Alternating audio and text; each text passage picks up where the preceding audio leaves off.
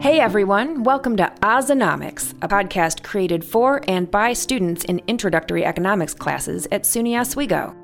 In this series, we'll have discussions about various economic principles and how they apply to our day to day lives. Are you ready? Let's go!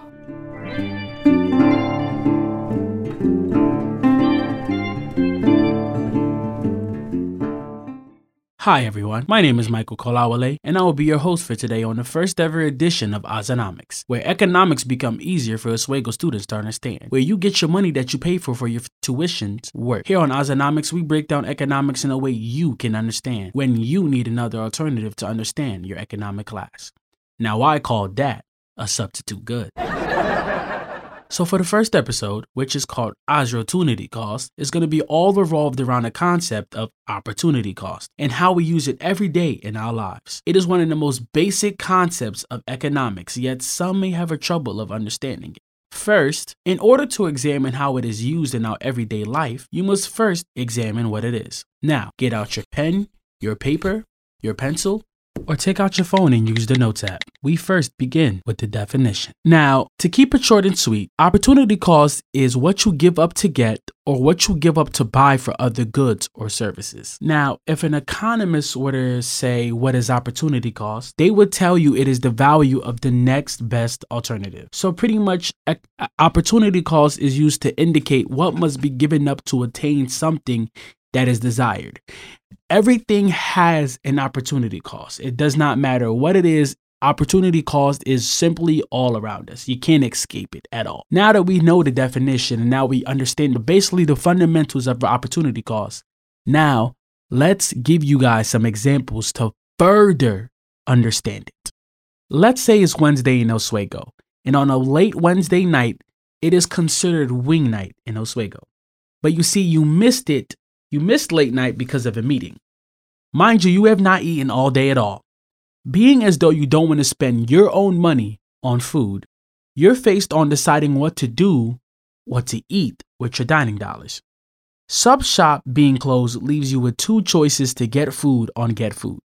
The two choices are Domino's and Wanzones. Now, if you choose to get Domino's, you give up the opportunity to get Wanzones. If you choose to get Wanzones, you give up the opportunity to get Domino's. Now, whether you choose Domino's or Wanzones, regardless, if you picked one of them, you're basically giving up the opportunity to not get the other. And that is opportunity cost in its basic form. However, what if I told you everything you did throughout that Wednesday in Oswego, you basically did it with opportunity cost in mind? And you might not have thought about it, but that's what you did throughout the day, making opportunity cost. Let me explain. So, for example, on Wednesday morning, I have an 8 a.m. class in Lanigan. I know that the bus leaves in the middle of Waterbury and Riggs at around 7:45 a.m. So I developed the routine of mine to wake up at 6:45 every morning. I spend around 20 minutes showering, brushing my teeth, which makes me done at approximately 7:05 a.m. I spend another 20 minutes eating to make me done at 7:25 a.m.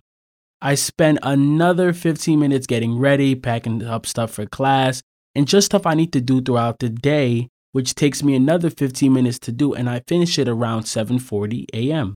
That leaves me with about 5 minutes to catch the bus at 7:45 a.m. It takes 2 minutes for the bus to get to Lanigan for class, and it takes 1 minute for me to get into class while I arrive in the building.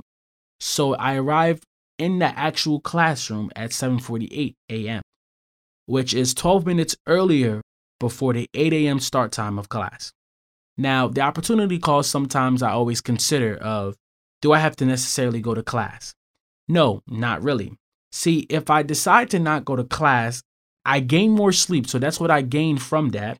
However, I give up learning the material covered in that class for that day. Now, being as though I went an A in the class, and I believe hard work is the way that Howard is just the better way. And, you know, if I'm paying for class, I might as well get what I put in. I believe that it's worth me giving up more sleep and going to class and getting the AI rightfully deserved. To me, that's the best opportunity cost I can make as opposed to skipping class and getting more sleep, which is also an opportunity cost. Now, opportunity cost is one of those things that you can also do mathematically. Opportunity cost does not necessarily mean it's always a numerical thing, but it can be. It also can be calculated. Let's say I want to get more sleep and I decide to wake up at 7:30 a.m. So I don't necessarily miss class. I can I can I can make it to class. However, it will take me a little bit longer to get ready and do the stuff I know I should be doing when I wake up at 6:45 a.m. So I decide the next best alternative is to rush to get to class. You know, since being as though I wake up at 7:30 a.m. I rush to shower, I eat a Pop Tart, I simply brush my teeth, get dressed, and I finish all this by 7:52 a.m. The bus is already gone, so I have to walk it.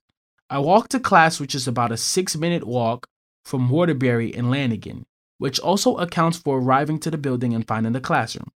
I arrive to the class at 7:58 a.m., which yeah, is still early, but I normally arrive there at 7:48 a.m. So, my question is how much time did I give up on making sure I am properly prepared and being early if I just woke up when I'm supposed to, as opposed to giving my body more sleep? So, we first write on our papers 7:30 a.m., which is the time I got up late. Then we write minus 6:45 a.m., which was the time I normally get up. So, if you minus 6:45 a.m. from 7:30, you should get 45 minutes. So I gave up 45 minutes of prep time to sleeping. That being said, but because I woke up late at 7:30 a.m. and I arrived to class at 7:58 a.m., if I woke up on time at 6:45 a.m. and did my normal routine, I would have arrived at class at 7:48 a.m. So, when it comes to figuring out how much time I gave up to arrive earlier, we do 7:58 a.m. minus 7:48 a.m. Seven, no, 7:58 a.m. minus 7:48 a.m. and it gives us 10 minutes. So I gave up an additional 10 minutes to arrive early because I woke up late at 7:30 a.m. Now, to conclude this for all my proud Lakers out there, remember, opportunity cost is a choice in your everyday life you are responsible for making whether it is good or bad. It is the next best alternative, and it is what we give up to get. I hope with the explanation and the examples of opportunity cost blending in with the life of an Oswego student, you further understood the concept. This is Ozonomics, and I'm your host, Michael Kolawole, and I look forward to helping your understanding of economics easier next time. There you have it, folks, on another edition of Ozonomics where economics becomes easier for Oswego students to understand, where you get your money that you pay for your tuition's worth. If you feel like being ahead of the curve, grab a seat, grab your phone, shift your fingers left and right, and download Ozonomics on the podcast app. See you later. The introduction to this podcast was provided by Kate Sones and Gabriella Schaff. Michael Kolawole provided the outro. Music by Lobo Loco.